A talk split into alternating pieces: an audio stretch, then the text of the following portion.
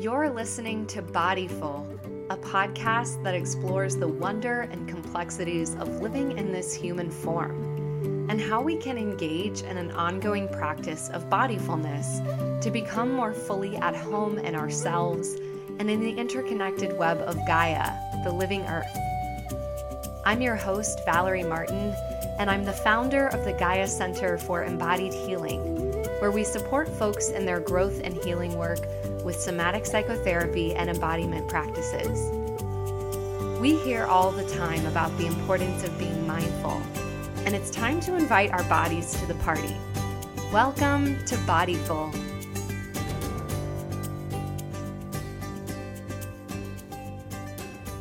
Hello there. Welcome back to the pod. I am so honored that of all the thousands of podcasts that you could be listening to in this moment, audiobooks, music. There is just there's too much to choose from. Excellent content out there. So the fact that you are choosing this for the moment is such an honor and I don't take it lightly. I want to bring so much value to you in each of these episodes and hopefully joy as well. So that certainly will be the case, at least in my opinion with the guest for this episode. I can't wait for you guys to hear this conversation. Um, before we jump into that, just a brief little check in on what's going on over in my universe. I am actually, as I'm recording this, I was like, mm, I have a little bit of time to spare here as I'm standing at the yoga studio waiting for the students to arrive. Um, I am at Luna Yoga, which is the new studio that I'm teaching at in Nashville. I'm also teaching at Sanctuary, but I'm teaching here a class, Yoga for Emotional Well Being. Uh, weekly class and it's so much fun and i if you're in nashville i strongly encourage you to check out luna yoga um, on music row and even if you're not um, cc may the owner has been doing a lot of virtual content throughout covid and so you can be a virtual member, and uh, other teachers, including myself, will be recording some classes for the virtual library as well. So if you have any interest in that, um, check out thisislunayoga.com or this is Luna Yoga on Instagram. Um, it's awesome being a part of this team, and the studio is very brand new. So uh, if you're hearing this and you know folks in Nashville, tell your friends, come on out. So, anyway, I am standing here at the lovely little uh, welcome podium. And what else is going on? The play that I was in just finished the third weekend. So we had our wrap party. Um, my dad was very kind and, and came for the last show and helped to strike the set. So that was a new experience for both of us to have. Um, it is hotter than hell here and in many parts of the country right now with this heat wave. And uh, as I was taking a walk this morning with my dad at like 7 a.m. because it was already 80 something at that point, and we're like, well, it's now or never. So um, I was commenting that it, you know, as much as I don't love these days, I mean, I'm a heat girl. I'm a Texas girl, and and I do love some heat. However, if it's past a certain point, I better be next to a body of water. Um, otherwise, I'm not going to be very happy. So, um, but it was still not too terribly hot or humid this morning when we were out walking.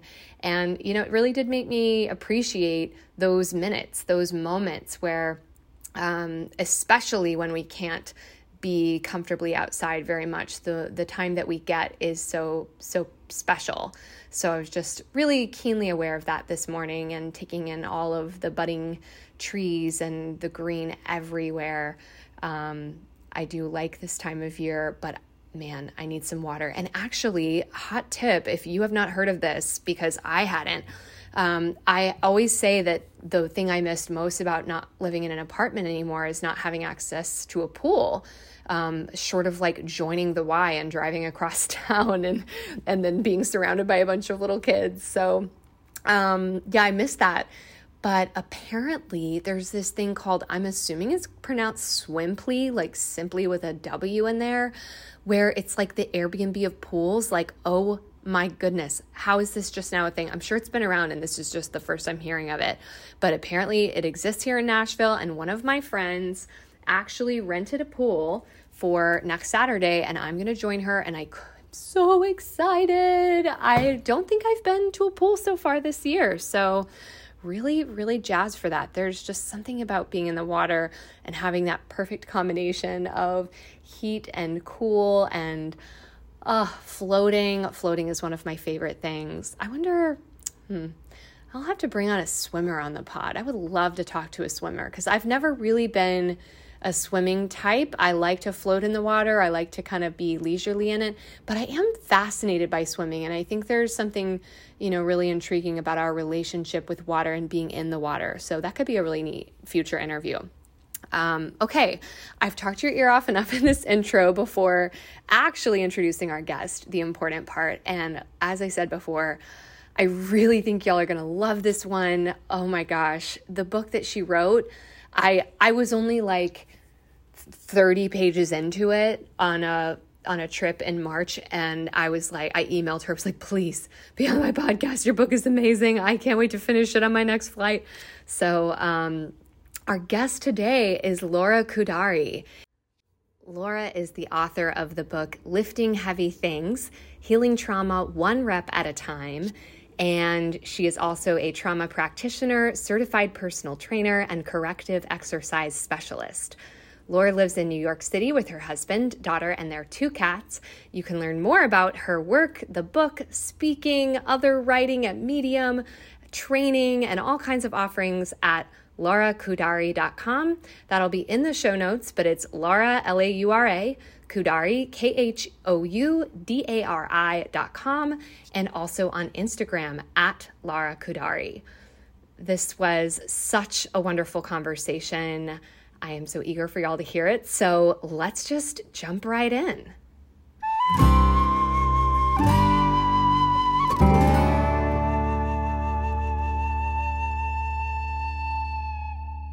Laura, I am so happy to be sitting here with you today to talk about your wonderful book. Thank you for joining me. Thank you for inviting me. Yes, I think this was actually a gem. I I get the little emails from Kindle every day on like here's your daily deals and most of them I'm like yeah yeah yeah yeah scroll. And I think that's when I was a like a gem that came up in my deals at one point, but I absolutely would pay full price for it and I'll probably get a hard copy just to have in my office. It's really phenomenal. And happy book birthday that just happened. Oh, thank you so much. Yes, 1 years old. Yes, so exciting. So, um, so yes, I'm sure I said this in the in the pre uh, recorded intro, but lifting heavy things, healing trauma one rep at a time. Um, can't recommend it enough. We'll get into all of the um, goodness of what the book is and why I think it it is so important. Um, before we do that, let's spend a couple minutes dropping in together. So, as always, for folks listening, if you're in a spot where it's safe to close your eyes, great, or just kind of bring yourself more fully present into whatever moment you find yourself in listening. And just start to settle into your posture. Wherever you are no need to change it just allowing your bones to settle into their joints your eyes to settle into their sockets just becoming aware of what the breath is up to in this moment. And what might be visiting thoughts in the mind. Any emotions or sensations that you're aware of in the body.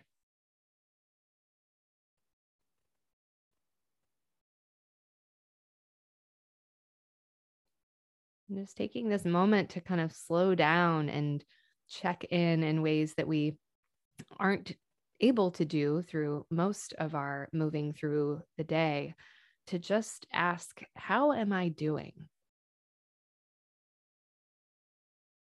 What's present now?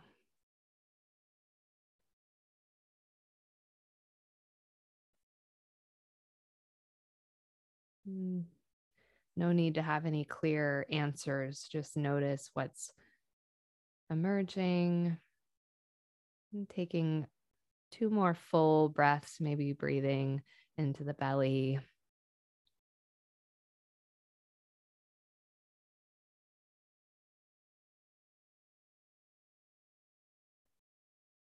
And just coming back. So, Laura, I would love if you could share a little bit with us about anything that you noticed. Ah, well, um, honestly, uh, there was a not surprising, but I, I, was like, oh, this is an interesting way to start a podcast for me. uh, there was a little bit of grief and sadness that came up, which is something that I'm dealing with today. Um, but also, besides that, I also noticed that I was like really also happy to be here you know yeah um and how we can hold those things i also noticed mm-hmm. how you asked us to notice which is like my favorite thing to do just notice like, that i know i use that word all the time but i'm not going to apologize for it don't apologize for it it's so important it's so important that's so much of the work um so i would say that's mostly mm. what came up for me cool yeah. thank you so I think a lot of times this is kind of where I would ask, like, tell me a little about your story and what brought you to do the work that you do. And we'll get there. But I feel like an important sort of um, thing to happen before that, a prerequisite for that question, is really getting into something that you you really focus on in the book, which is the agency that we all have over if, how, when, and with whom we share pieces of our story.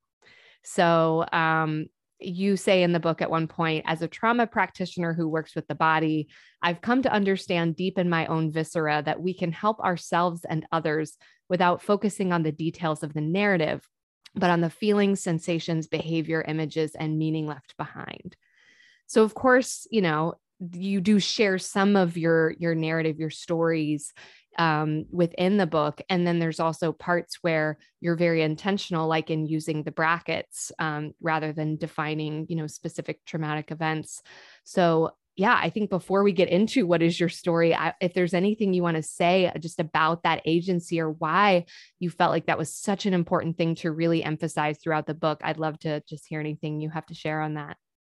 Yeah, that was a really important um, not well let me back up not sharing my trauma narrative as i call it um, was something that became very important to me um, when i started to do my work in general.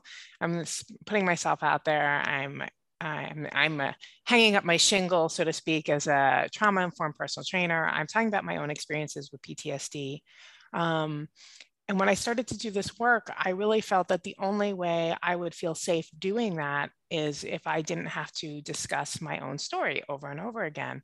People really like they like a trauma story and if you know what i mean they, it it, it yeah. sells you know um, and in fact i mean that's human nature right mm-hmm. like human nature is to be curious and to want to know um, but I didn't want to share over and over again. And so it just really started as something to take care of myself so I could put myself out there and start doing the work. And over time, I, you know, I realize that, well, there's two parts to it. First of all, for the work I do, as you touched on, I actually don't need to know the narrative. And that's mm-hmm. not to mm-hmm. say that people shouldn't share. You sure. absolutely need to share any sort of um, trauma with a person who's going to meet you um, how you need to be met. You need to be seen and mm-hmm. heard for any healing to start happening. But I'm talking about sharing with everybody, every journalist who says, I'm going to give mm-hmm. you a big article, but you have to tell me what happened. I'm not mm-hmm. going to, I don't, I'd rather wait for more clients than to uh, you know, yeah. capitalize on my story, it didn't feel safe, right? So it was yeah. this whole idea of, for me, it was a personal boundary. And I realized I could do my work with my clients in the same way, because what I'm working with is the physiological, the physiological impact of trauma, not the story. What happens mm-hmm. for everybody is different. All sorts of things can lead to a trauma response, right? We have some main things that we think of as traumatic, but there are things that you or I might experience that were totally didn't even bat an eye that could be traumatic for somebody else based on their history. What happens though when somebody experiences trauma is something in their physiology. And that's the part that I work with. So, in working with me, um, people get a chance to continue to do healing work, but get to separate and take a little break from their trauma story. Mm-hmm. Just so important because we start to think we are our story. We, when we're doing the healing work, it can become consuming, and our identity gets wrapped up in this one thing that happened. And what really um, was so interesting was when I started to I was like, okay, I want to write this book, but I continue to not want to share my trauma story. And now for bigger reasons. It's to protect me, but it's also to show people that they can be of service, they can ask for help without putting everything in places they don't want to. And I mean, some people, people who are equipped to, who there are people who put their stories out there very publicly, who have a lot of resources, and it is a healing experience for them, but it's not mm-hmm. a healing experience for everybody. Um, so I was like, okay, I'm I want to do this. And I met with my literary coach mm-hmm. and I told her, I was like, I don't want to, you know, I don't want to share my trauma story. Mm-hmm. And she mm-hmm. said, So tell me your story. And I got all up in arms. And yeah. she, she, was like, No, no, no, no, I, that's not what I meant, Laura. She's like, our story, your story, like I know you were like your a life rare story. book librarian, and like I was like, oh right you're exactly what you're catching on your story is so much more and yes. i was like yes yeah. yes um and so we came up with a, a strategy how can i because there are times in the book where i do need to refer to the fact that i experienced a trauma and put it in context so how could mm-hmm. we make this work uh, and this idea of empty brackets coming to symbolize the like big t trauma narrative mm-hmm. um, and that's what I did. And it, because I was, I was taking care of myself and I was also taking care of my reader's nervous system, right? I'm not triggering, if there's no, there's no story in there that's triggering. A lot of the time I read books about trauma or I go to these trauma trainings and it is overwhelming because there's yeah. so much like secondary trauma um, from consuming these stories. And I decided to give my readers a break. What was interesting was also something I hadn't even occurred to me was some readers were experiencing that they were able to put themselves in the brackets, mm-hmm. their story. Um, which they found really helpful. So, you know, it just, it was an exercise in showing how we can do this work without either catering to market forces or pressure or whatever, um, honor our own boundaries and maybe even mm-hmm. take care of our audience at the same time. And what it did was it made it me very okay. Once the book came out and all these people were reading it, I felt okay. I, uh, I didn't have to be worried, stressed, upset. I had really taken care of myself and I had taken care of my readers. Oh, that's that's so incredible because yeah, we know that there are some really amazing books out there that could really help people in their healing and they also already have to be kind of at a certain point in that healing in order to read the book like the body keeps the score or something like Absolutely. that, right? Absolutely. So and the cool thing is you were able to do it in a way where it's not like you're absent from the book or that it feels like, you know, you're your story as a human um, is not in there. Like you're very much in there. And even though you don't share the content of your trauma narrative, you share the process of kind of how you you know healed including the messy parts because you know it's like it's not all like and then i went to therapy and then everything was great right? Oh, like i very, wish. Yeah. wouldn't that be great? Although i probably wouldn't have this career if it was that simple. Right. Yeah. So i just so well done. And um i guess getting a little bit more into why what like why personal training. Sure. Um yeah because you you say i'm not the typical fitness professional. Tell us like what brought you into fitness? Yeah so um you know and this is some of the stuff that does get covered in the story but like i i am an unlikely fitness professional because mm. i was like the bullied picked on kid in places like mm-hmm. recess and the lunchroom um, and gym class especially and so like movement and sport uh, it just all became like linked to humiliation for me. So who mm. wants that, right? Like, like I don't want to have mm-hmm. anything to do with that. Um, and so I really avoided anything like that for many years. But I had my back went out when I was 20. And it was just, you know, the, the orthopedist said, yeah, degenerated discs, they've herniated.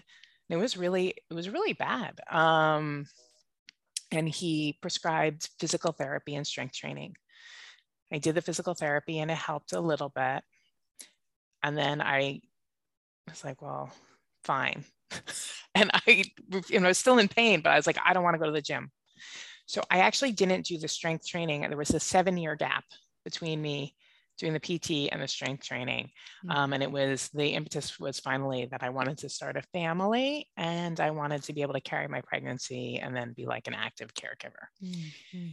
So that why was enough for me to like suck it up and meet my mom's trainer.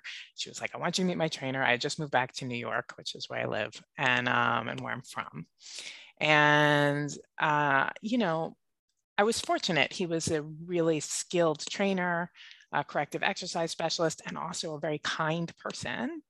And he helped me train in a way that was like so, it not only got me out of pain, but it was empowering. Mm. And I started to learn how to just enjoy what my body could do.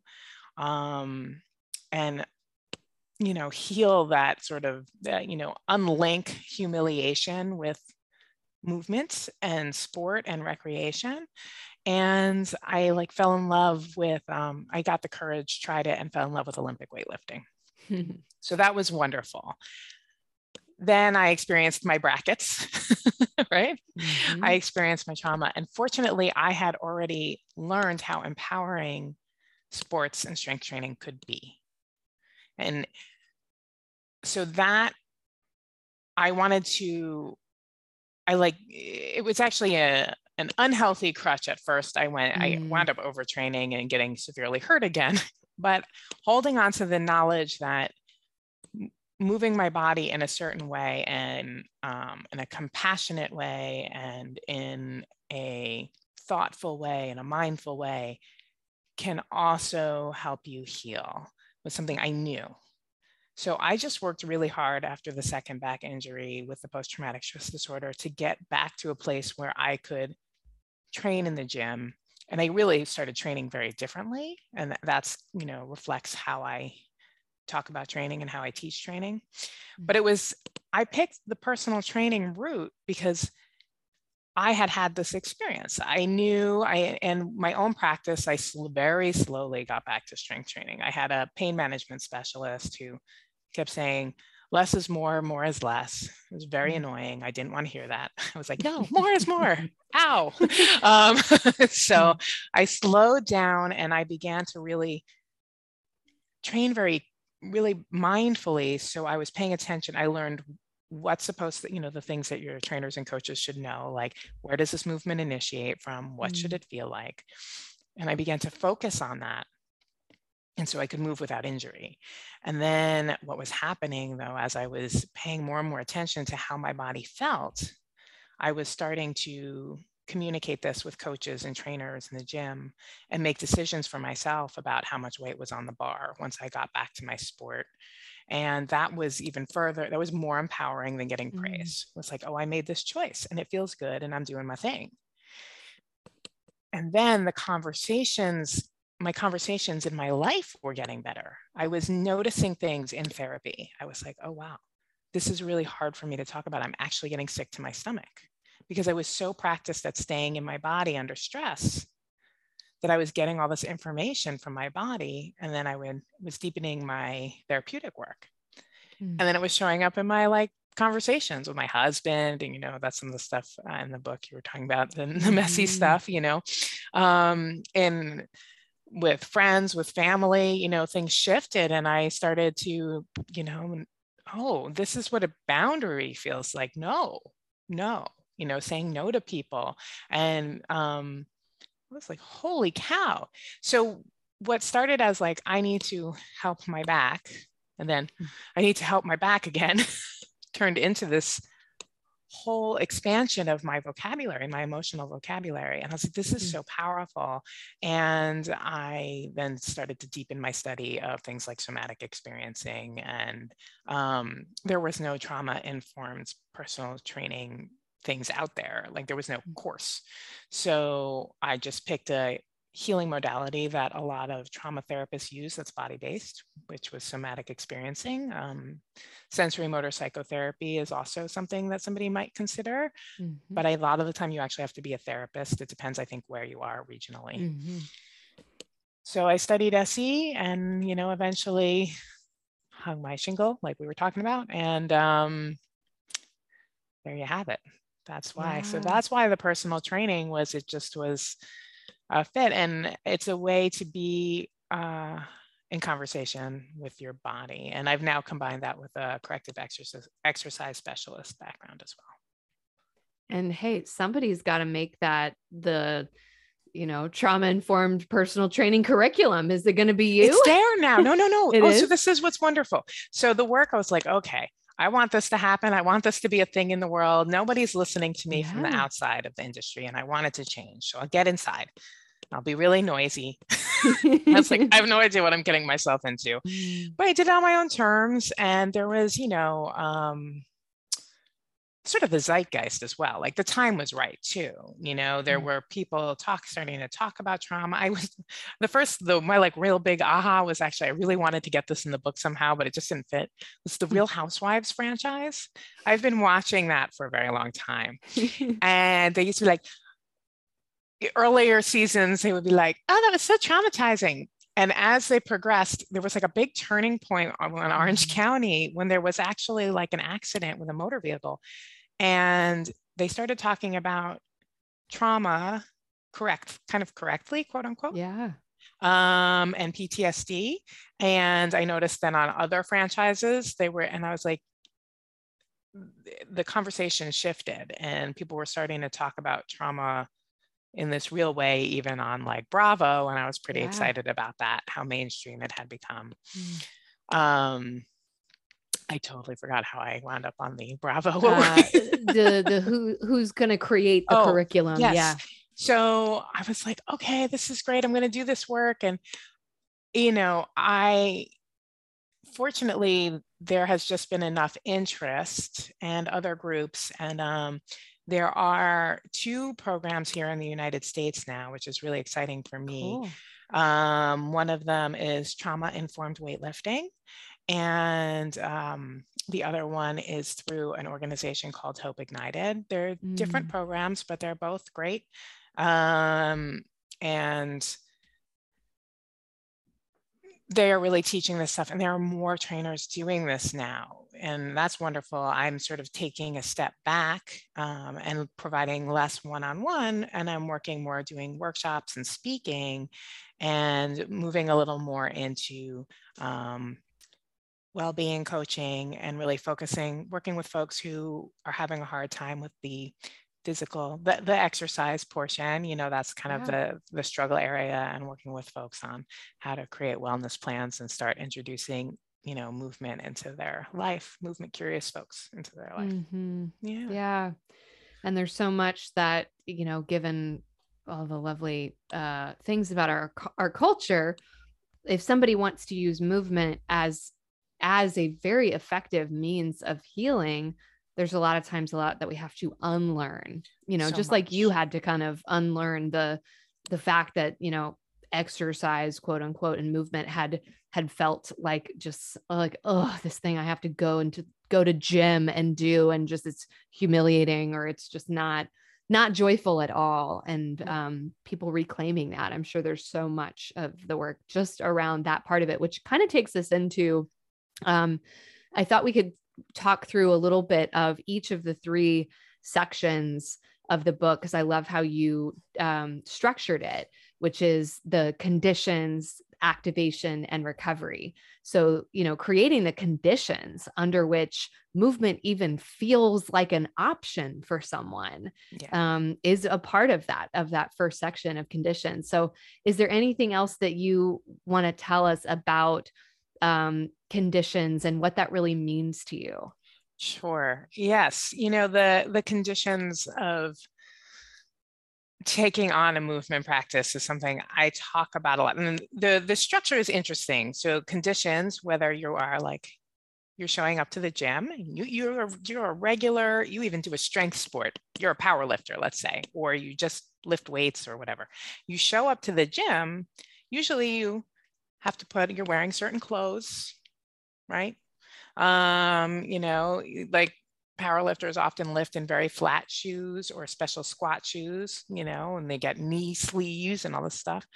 Um, so you you're wearing certain clothes you're going to wherever you go you know if you're a runner maybe you do the track or a park or whatever.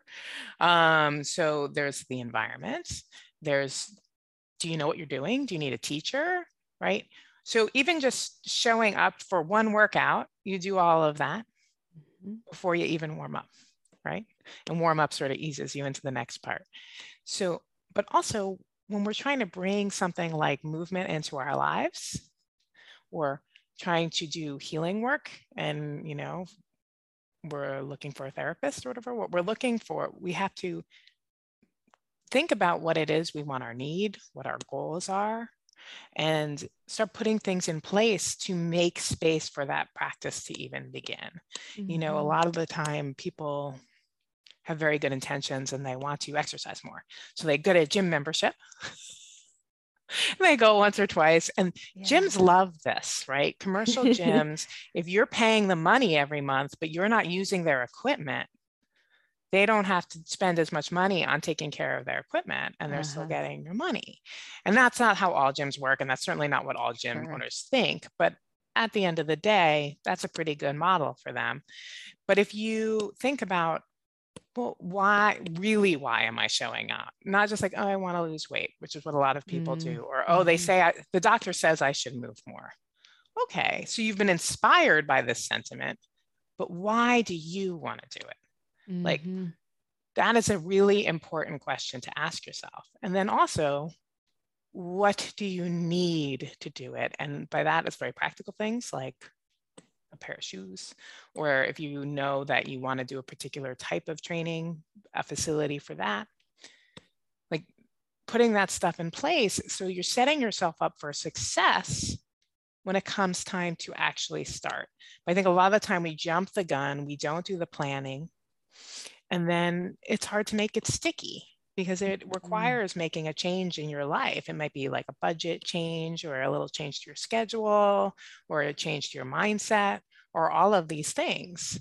And, you know, that takes a little time and effort as well. But if you do the behind the scenes work first, you're really more likely to set yourself up to succeed. The same way if you're a person who works out regularly, but you show up to your gym and you're wearing, you know, I don't know, clogged, high heel clogs, that's not going to really serve you very well for your workout. Yeah, or squatting with improper form before you've like aligned things and in, in the set the conditions for a a good mechanics of a healthy squat. Mm-hmm. yeah. Yeah.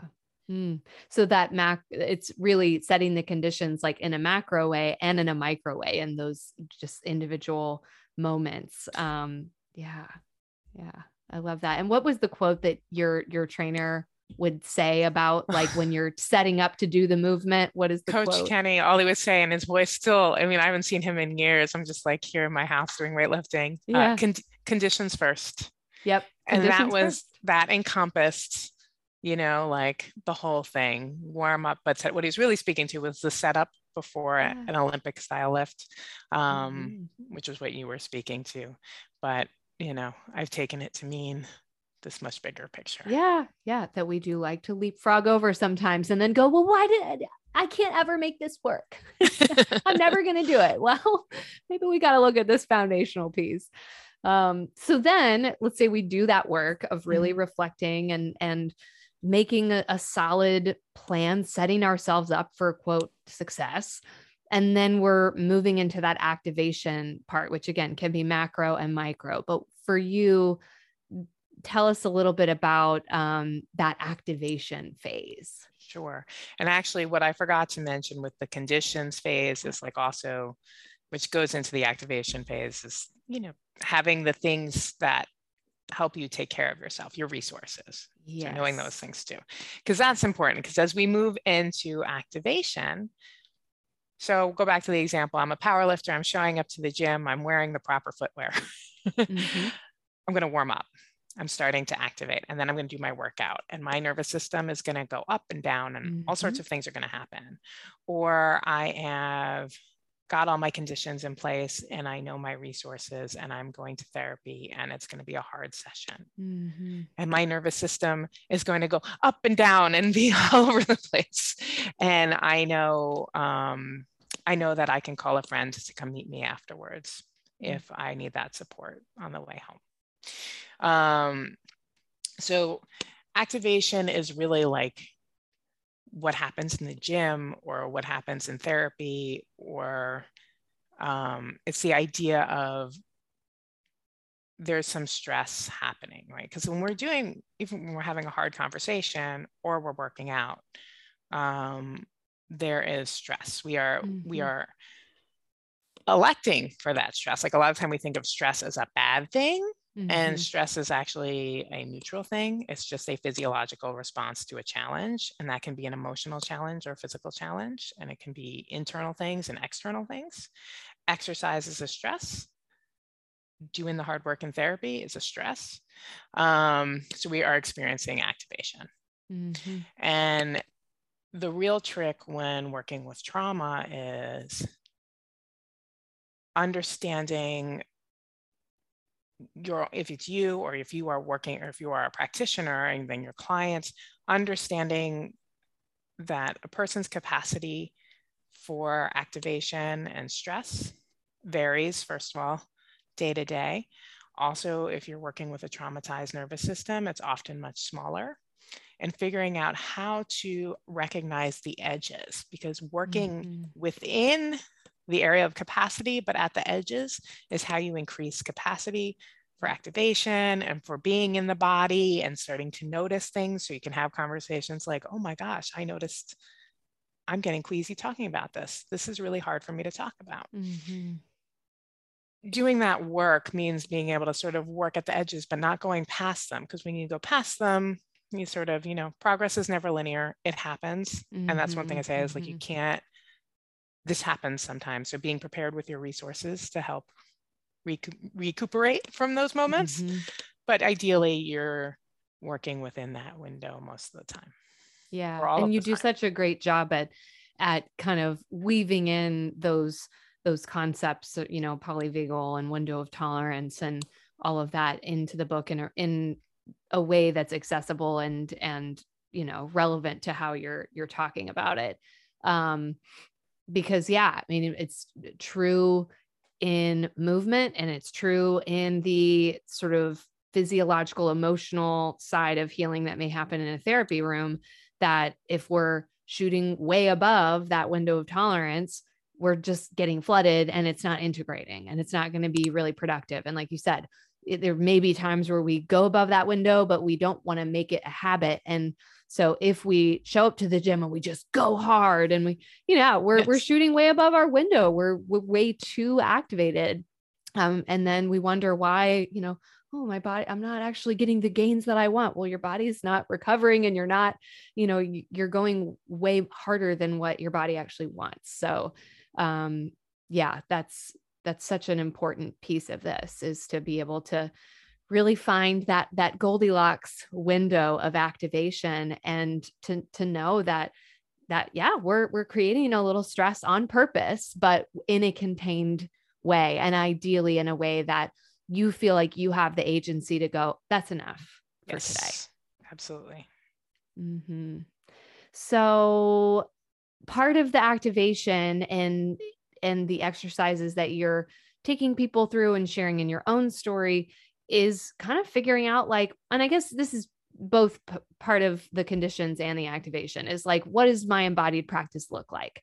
If i'm you know either just as a person in the world trying to exist and and i need a movement practice and embodiment practice or as someone who's you know wanting to use that specifically to help in their trauma healing um, figuring out what kind of practice that is is is a whole process in and of itself and and allowing that pr- that practice to ebb and flow and change with time because you share in the book how yeah at, at points for you it was olympic lifting or powerlifting or other strength training or yoga and at times like yoga was very much not the thing that your body wanted or needed right and i think right. that that's why I'm so glad that you're getting this message out there and that there's these organizations that are now training trainers to go and do this work with people is as a yoga teacher um it's like that's over the last decade or so become a lot more mainstream of like trauma informed yoga.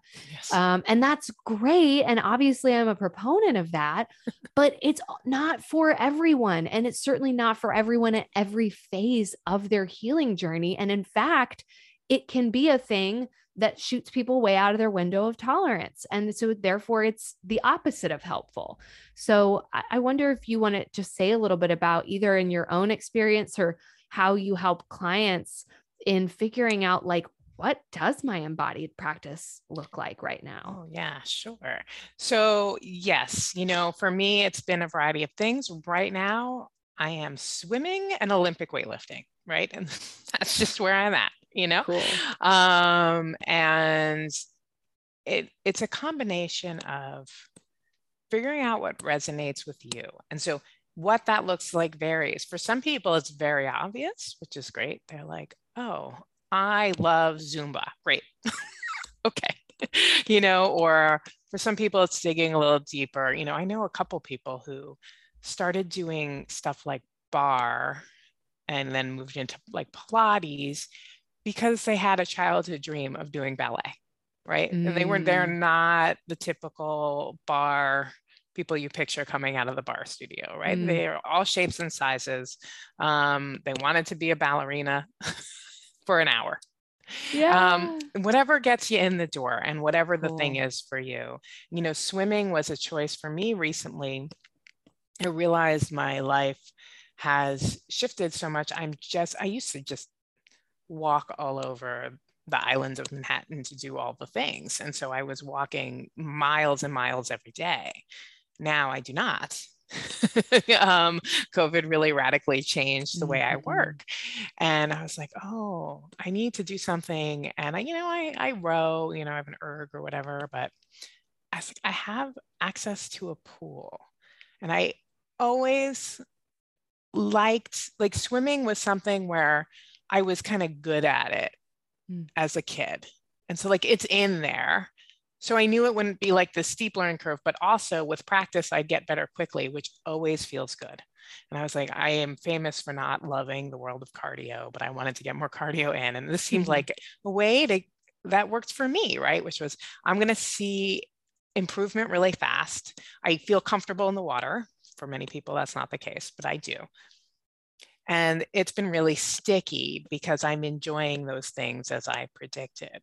Um, so sometimes you got to get creative, or, you know, it's more about relationships and, you know, you'll do anything with your friends, and your friend loves cycling you know whatever you have to figure out what works for you and then mm-hmm. the other thing i talk about is that you know if it's not because for some folks like the hurdle, you know, whether it's for now or for the long run, is too much to jump to think about doing a formal exercise. Like it's like, nope, the wall is down. Mm-hmm. I I'm going to say something that I think is kind of the opposite of what a lot of people say, but but hear me out. We move more than we realize. Mm-hmm. And I say mm. this as somebody who has done a bunch of intakes with clients, and I go, "What's your level of activity?" And they you know and they always say a lot of times it's like low or moderate and then they say you know i don't exercise or you know i do a yoga class once a week or whatever and i'm mm-hmm. like how do you get to your yoga class how do you get to work do you have a dog do you have kids what mm-hmm. kind of mm-hmm. job do you have you know it's you know sitting down and getting up is a squat like and i think yeah. you know yes you know maybe it's not like aggressive heart rate amped up movement but we are moving so much more than we realize. And a lot of the time we can even take something we do and start turning that into like a practice that can work right? Yeah. Um, so that's something I've been really talking about more and more lately because, you know, I, for me, the interest has always been like the movement curious, the folks who like me, like, I want to feel better. I want to have a better quality of life, but I, I don't know about this exercise thing. Right. right? Yeah. Like, I, I get that, man. And uh, when I, I, I like to be able to help the plenty of other people who feel that way out there feel mm-hmm. seen and heard and let's figure something out let's get creative right.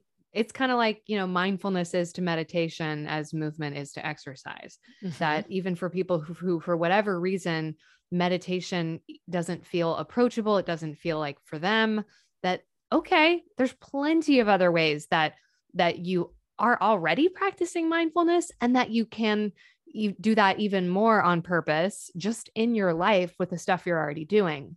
And yes. the same thing with with movement. And as much as like you know especially coming out of like eating disorder recovery and eating disorder treatment world um, sometimes I struggle not to make exercise a bad word, even though I personally really love exercise. Mm-hmm. Um, find it really joyful. Not all types, but a lot of it. Um, but but really it's about movement right and whatever that movement is even if it is i mean the the functional movement of putting up dishes from the dishwasher is even more important than whether i know you know how to do a reverse lunge properly. So that functional movement is is yeah if that's what people want to focus on awesome. And you can make that even more embodied. Yep. Yeah. Cool. So then that takes us to the, the last section of recovery. And i'm going to start this with um, reading this quote from the book because I loved it. Um, you write, Your muscles don't get stronger the moment you lift heavy things. They get stronger as you recover after you lift them. And your body doesn't get more efficient during the time you spend training, but afterwards, based on what you did in your training and how. The same can be said about processing trauma. While you're in while you are processing it in the therapy office on a hike, while journaling, you are aroused and will likely feel some of the same sensations you experienced during the trauma. Afterward, you'll need to rest and take time to integrate any changes in perspective or new understandings you may have. So that really gets at kind of the um, the need for rest, recovery, and integration in all facets, physiologically, emotionally, um, in doing the work of living and healing. So, anything you want to share about recovery, rest, integration, I would love to hear it. Those are my favorite things. yes. Yeah, no, it's interesting. I think um, when we hear about rest and recovery, it can be a hard sell for a lot of people for a variety of reasons. But I think at the root of it for a lot of folks is um, who struggle with the word, you know, with the idea of rest is uh, it's actually very similar to why yoga can be not accessible to everyone. Mm-hmm. There is an issue with stillness, right? For many people, stillness is um, linked to a trauma experience, yeah. right? And so, if that is the case, finding stillness is not going to help you recover, right? It's going to be activating. Mm-hmm. The thing is, is that rest and recovery doesn't have to look like stillness. And, um, you know, it can look like doing you know going on walks and mm-hmm. you know i talk about steady state cardio um, very specifically in the book because that's actually a great one especially for people who love their cardio um, mm-hmm. um, and don't like to sit still it's actually um, you set your body up to recover by working a little bit hard like you are breathing steady state cardio takes you into state where you're breathing a little heavy maybe get a little glow a little light sweat you can still talk to somebody, but you your heart rate's going. It's a moderate level of exercise, like uh, in terms of cardiovascularly, and um, that prepares your body to start doing, you know, and a heal, the muscle fibers heal and they get bigger mm-hmm. and stronger and increases your capacity to lift more weights or run faster, depending on how you're training. Um, and you need to put that in there the same way you need to make time to integrate whatever you're processing in your you know in your relationships in your conversations. Um, i mean when you finish a i this is one thing i think we forget. We mm. we come through a stressful experience. Say you have you just had a really hard conversation and it was a good conversation but it was hard most of the time, if you think back to some time that recently that that happened for you, you don't feel great afterwards physically. Mm-hmm. Like particularly like, oh, I want a nap, or you feel shaky, or whatever. Like I was hit by a bus. You still have stress hormones mm-hmm. coursing through your veins. So you need to process that. And the way to process that is usually to do some movement. You know, mm-hmm. sometimes we're so exhausted, we just need to sleep. That's a whole other issue steady state cardio helps you with that. Mm-hmm. Um, but you need to make time to do both, right? We talk about activation. So your, your nervous system has gone up, mm-hmm. you're in an arousal state, then it has to come back down, right? You can't yeah. stay up there. And sometimes we need to help it come back down. And especially in the case of trauma, a lot of the time we actually need to really encourage the nervous system to yeah. settle.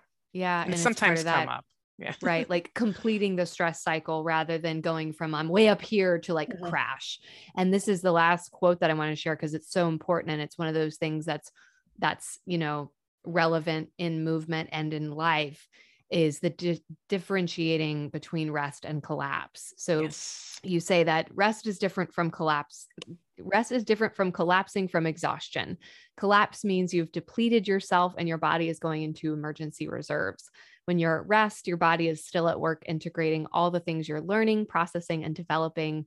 Collapse allows for survival, while rest allows for recovery. Surviving is good, but only recovery makes space for thriving.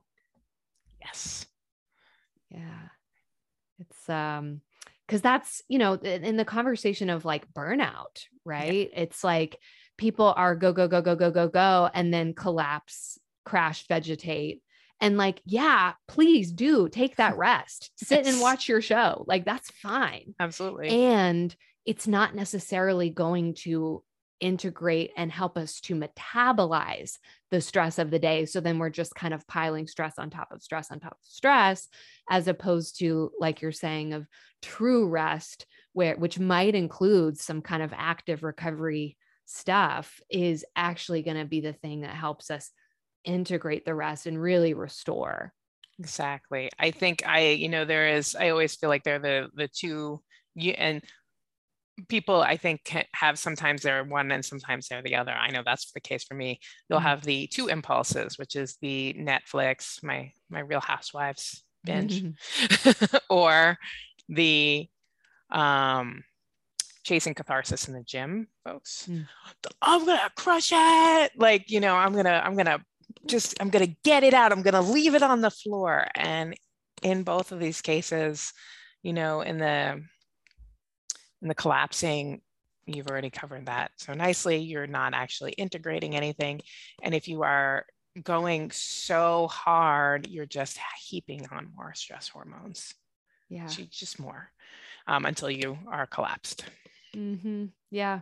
And and again the conditions activation and recovery um, is parallel to the process that I know you allude at one point in the book to, to Judith Herman's trauma recovery model of um, kind of resourcing stabilization, uh, processing and integration. It's all it's all the same, isn't it beautiful? and it's the same with the cool down, right? Yes. Like you know, you do your aerobics class, and at the end there's a cool down. At the end of a yoga Jane class, Fonda, Shavasana. like you talk about in the book. like Jane yeah. Fonda. Well, mine was Denise Austin, and also. um oh what was her name richards on uh on body electric margaret richards that oh, okay. My, my oh, yes. Um, well, I, I just can't speak highly enough of the book. And and the thing I love the title Lifting Heavy Things, but just as an encouragement for anyone who's like, well, oh my gosh, like she does Olympic Olympic lifting or powerlifting, like that's not for me. The book is not about that. Like, yes, there are things where it talks about like the specific benefits around lifting or, or doing strength work but it's about any kind of movement and using that as a tool for healing um, and just becoming a more embodied human. So, thank you so much for writing it and i i've already shared it with some of my clients and i'm going to keep sharing it. Um, and now i'm like i'm like i'm really tempted to become a personal trainer. I know i don't need to do that but it's just i just love i love the work. Thank you for doing it um, can you tell people what you're offering where they can find you anything else we should know about what you're up to Oh gosh, yes. Well, I'm very findable. If you can spell my name, you can find me. laurakhoudari.com and on Instagram, that's also my handle is Laura Khoudari. Uh, it's on Twitter. Also, I am on Facebook. Um, I write regularly for on Medium about these sorts of things, as well as a little bit of creative nonfiction sometimes. Um, so you can go ahead and follow me there. And if you do go to my website and um, sign up for my newsletter, you actually get the, the introduction, like it's like the first 30 pages of the book uh, for free, which is cool. nice, and access to a free resource library. Um, and right now, I've been mostly offering workshops. I offer workshops for writers, uh, writing about trauma. And I have a new one that I'm offering now Mindful Movement, the most empowering, transformative, and self compassionate approach to moving more and feeling better, even if you hate the gym. um, yeah. and so yeah so i offer those workshops and i will i'm happy to come into organizations and give them as well as do them on my own. Awesome. Thank you so much for being here. This has been wonderful. Thank you for having me. I hope you enjoyed this episode, and if you feel moved to share it with someone you think would love it, that would mean so much to me. For show notes, as well as a transcription of this and previous episodes, head over to www.gaiacenter.co. That's G A I A center.co. You can follow us on Instagram at The Gaia Center and follow me at Val K. Martin, V A L K A Y Martin. You can also sign up for our monthly newsletter. Look for the link on our website where we'll share about groups and events we're offering locally in Nashville, as well as tips and resources from our therapists that we hope will be valuable and relevant wherever you may be listening from. Thanks for listening, and we'll see you next time.